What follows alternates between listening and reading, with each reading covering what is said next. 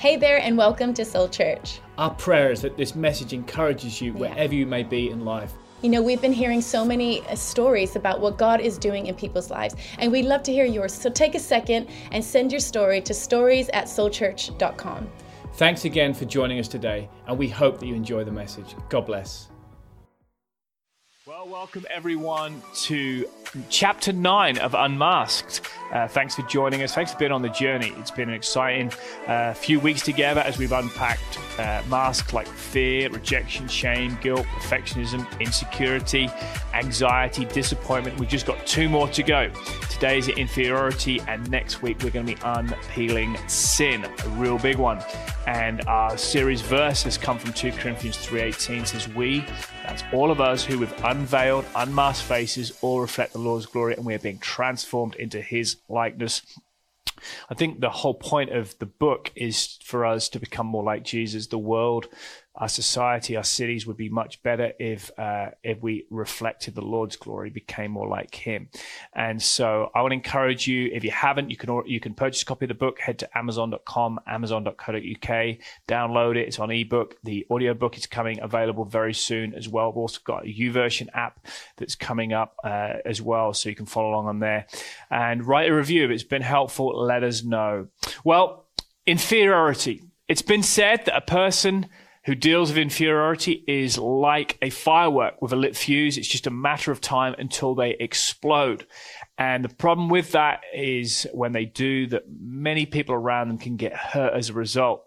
And it, it, you know, I've struggled with inferiority. Every, by the way, every chapter in the book that I've written, I've struggled with. That's why I chose these ten different masks.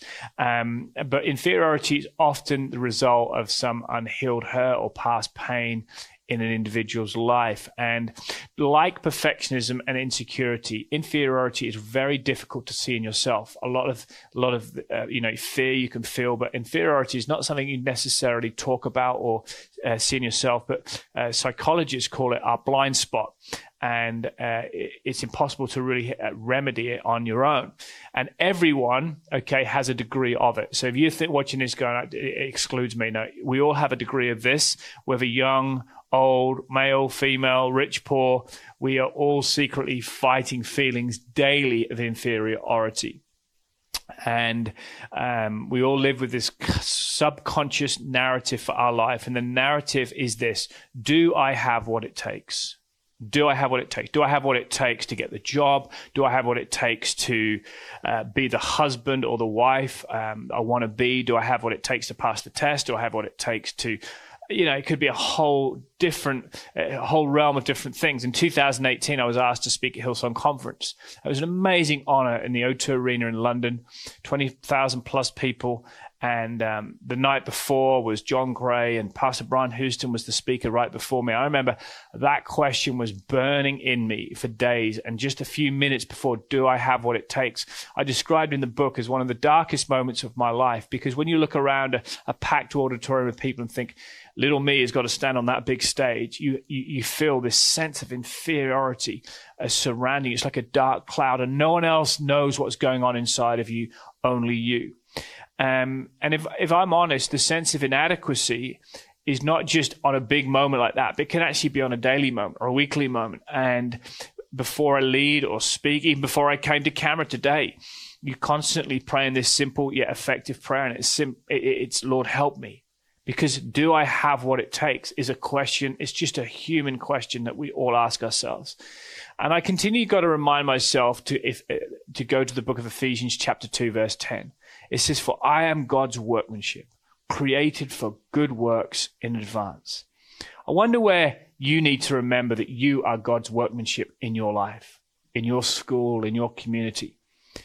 Chantel and I, you know, have a, an evening routine with our children. First, we we cook them dinner, which you should do, by the way, as parents. It's always good to feed the kids, and uh, then we try and get them in the bath or the shower.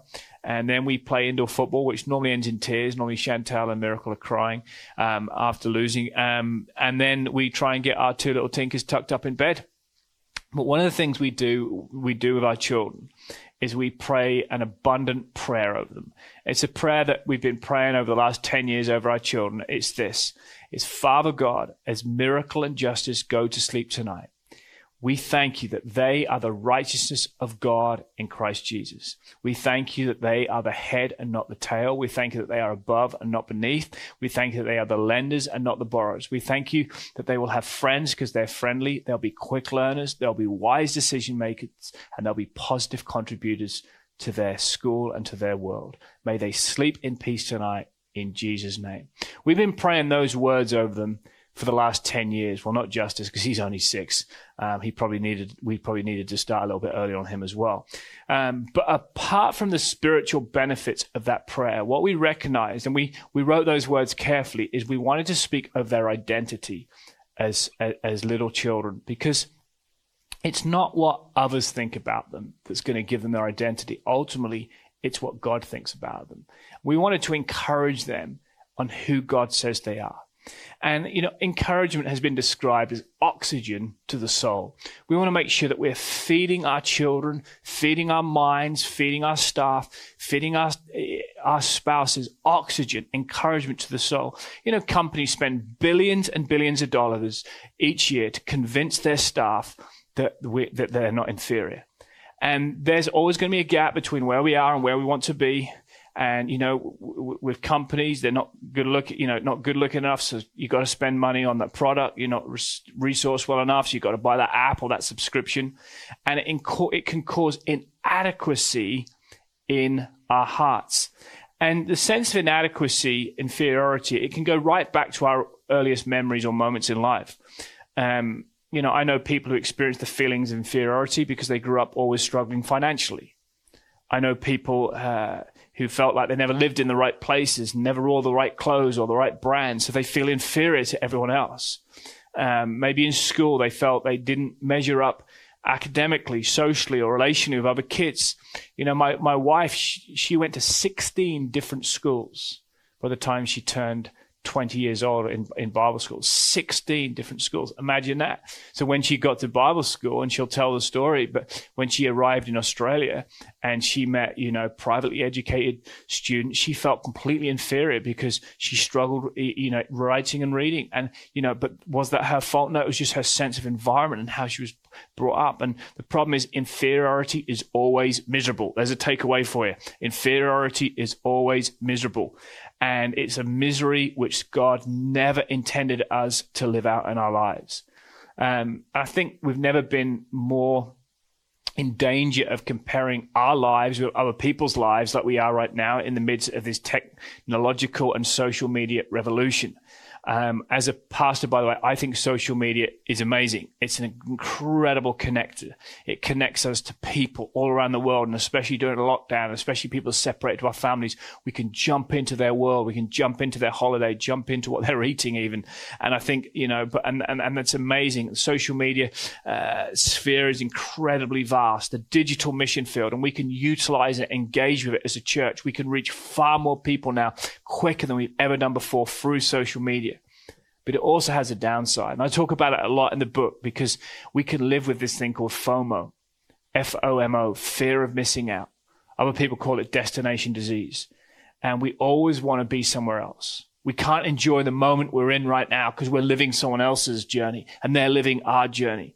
And how many times have I woken up on a brand new day, which is the day the Lord has made, and I picked up my phone and I've scrolled through Instagram within minutes. I felt inadequate because I wanted to be somewhere else. I wanted to be wearing someone else. I wanted to be driving something else. And I wanted to be something else. And I looked through the lens of someone else's world. And that's exactly what this, this, this series, this, this unmasked chapter is about. I think it was Craig Groeschel said the quickest way to feel inferior is to compare what God is doing in me with what is happening in someone else. I think that's a brilliant quote. The quickest way to feel inferior is to compare what God is doing in me with what is happening in something, in someone and something else. You know, remember, you've got to remember this, that success and fruitfulness are very different. They're very different. To be fruitful means to be faithful. I want to encourage you where you're at right now. Maybe you feel inferior and God is saying, just remain faithful. Remain faithful in your church, remain faithful in your group, remain faithful in the team, remain faithful in your workplace. And as you remain faithful, the promise is God will make you fruitful. And God wants you to live out the good works, as we heard from Paul in the book of Ephesians, that God has created for you to walk in. I believe there are three really simple but powerful keys to help us unlock the doors for us to take off the masks, the mask of inferiority. Are you ready? Here we go. Number one is this. Key number one is daily discipline. Daily discipline. A good way to stop feeding the beast of inferiority. A good way, a good first step, even just, just start untying the mask is to limit your screen time. Have a day where you turn your phone off. Have a night where you don't have your phone beside your bed. Delete some time apps. What are time apps? Time apps are apps that take your time, apps that steal your joy, apps that help you compare your life with someone else's life. And I, I, don't know who said it, but I loved it when I saw it. It says, go spiritual before you go digital. I think that's a great quote. Go spiritual in your day before you go digital. Spend some time in God's word. You know, his word won't open up for you if you keep it closed. You've got to open God's word in your life. You know, this week I was just needing to make a decision. I remember just opening my Bible on Monday morning and literally there was a passage there that spoke straight into the situation I needed and it was spot on for me. Um, and if you, when you're feeling a sense of inferiority, I encourage you to open up God's word.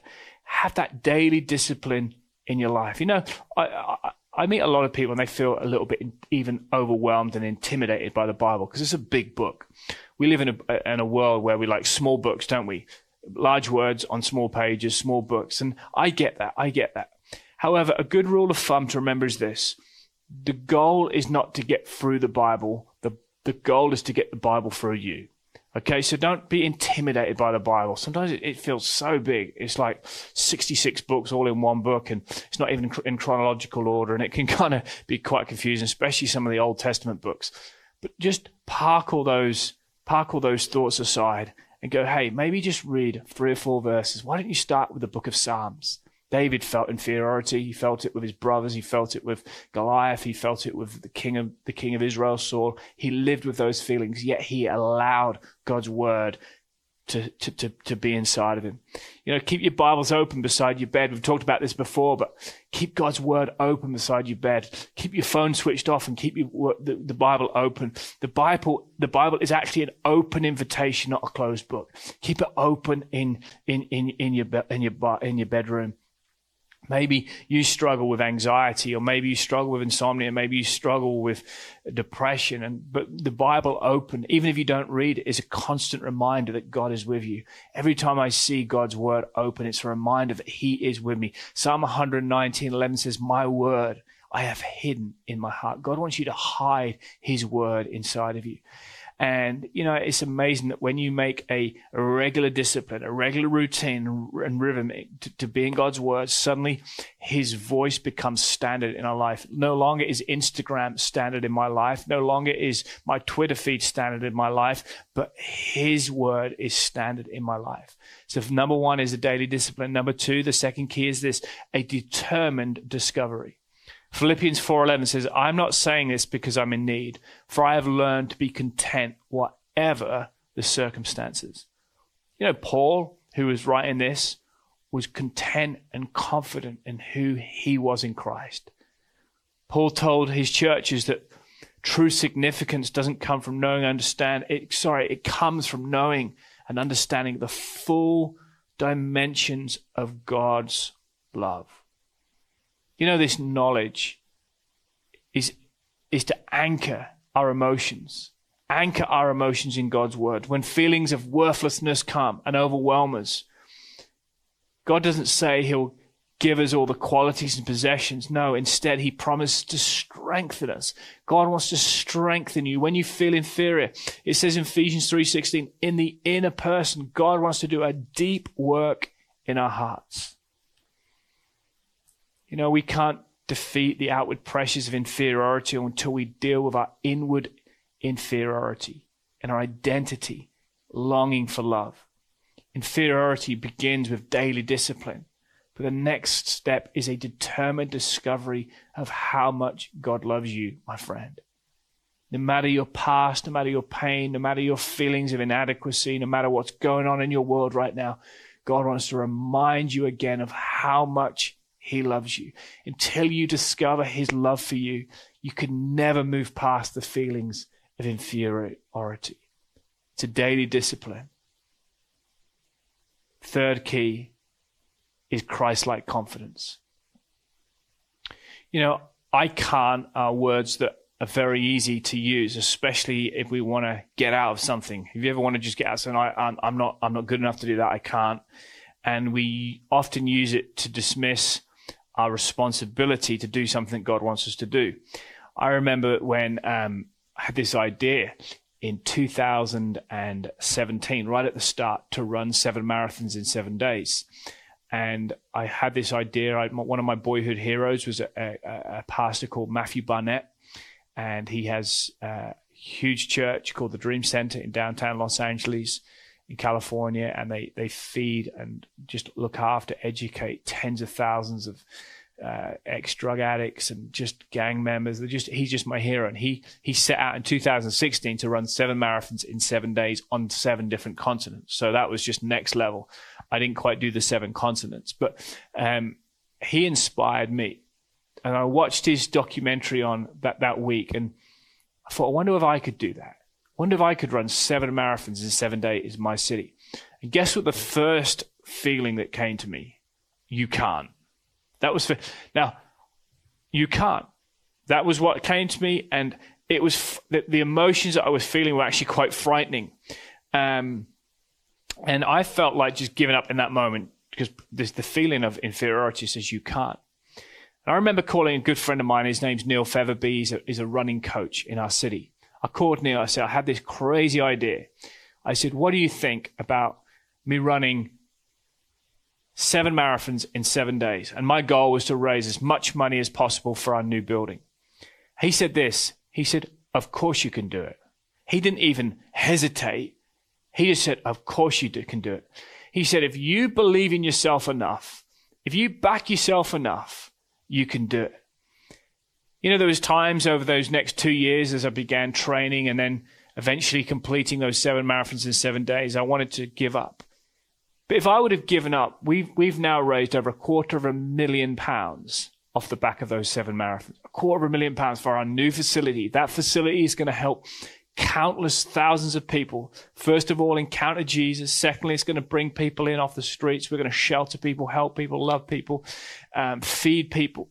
But so many times I had these feelings of, I'm not good enough. I'm not worthy enough. I'm not strong enough. I'm not brave enough. And, you know, as frightening as those emotions might be, Never mistake them as a reason to avoid the direction that God has for your life.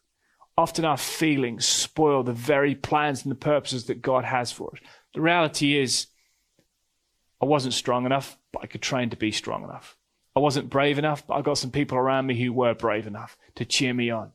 And there's a young character in the Old Testament. He's a teenager, a boy called Jeremiah. And God was preparing him to be a prophet to the nation, but Jeremiah didn't understand that God was giving him directives instead of inviting a discussion. And often God wants to give you direction in your life and you're trying to start a discussion. And Jeremiah immediately objected to God. And he says this, he says in Jeremiah chapter 1 verse 6, I can't speak. I'm just a young person. It's not clear exactly how old Jeremiah was, but it didn't matter to God because he didn't accept his objections.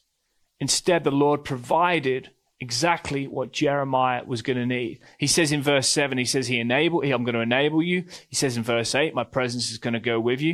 And he says in verse 9, my words uh, are for you. And you know, we can all connect and relate to Jeremiah's objections. I've got objections. You know, we're building this new building. We're, we're taking ground in a pandemic. We're moving ahead with the soul refuge and we're doing so many amazing things in church. And it'd be easy just to be like Jeremiah and say, you know, I, I can't do it. I'm young or I can't, I'm not educated enough or I'm not enabled enough or I don't have the right people around me.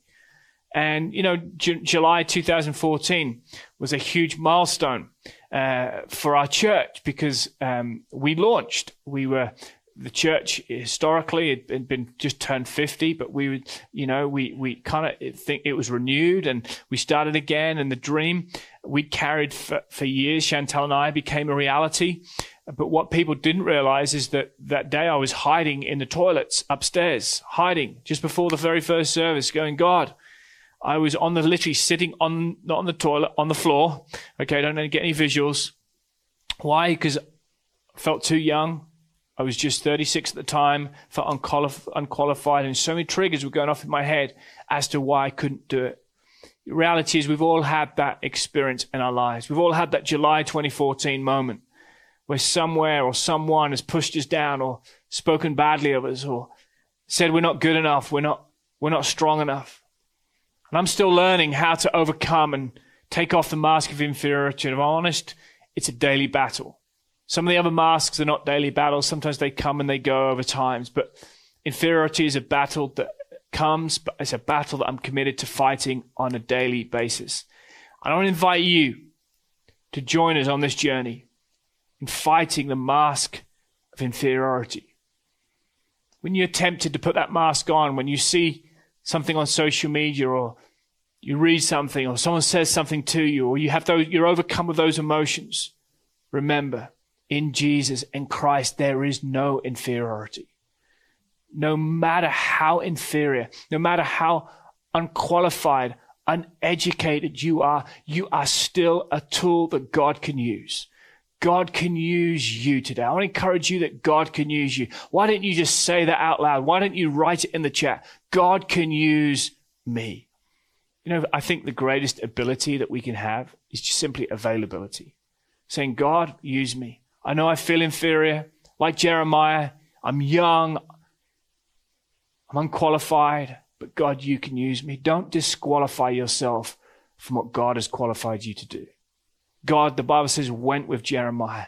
And as God went with Jeremiah, my friend, God goes with you today. God goes with you into the battle in that boardroom. God goes with you into that difficult conversation with your family. God goes with you today as you prepare to buy that house. God goes with you today. I encourage you, take off that mask of inferiority and walk in godly, bold confidence into your God-given future. Take these three keys with you as you unmasked today. Number one, keep that daily discipline. Number two, have that determined discovery. Keep discovering how much he loves you. Number three, walk in that Christ-like confidence. Sometimes you just got to fake it till you make it. Sometimes you just got to walk boldly, put the smile on your face, get the shoulders back, and keep faking it till you're making it. Can I pray for you today? I've, in fact, I've written a special prayer. It's the prayer in the book to really help you engage with this, with this mask. Let's, let's bow our heads if you feel comfortable and close your eyes. Heavenly Father, today we take off the mask of inferiority. We thank you that you made us more than enough. When you died and when you rose again, you made us more than enough.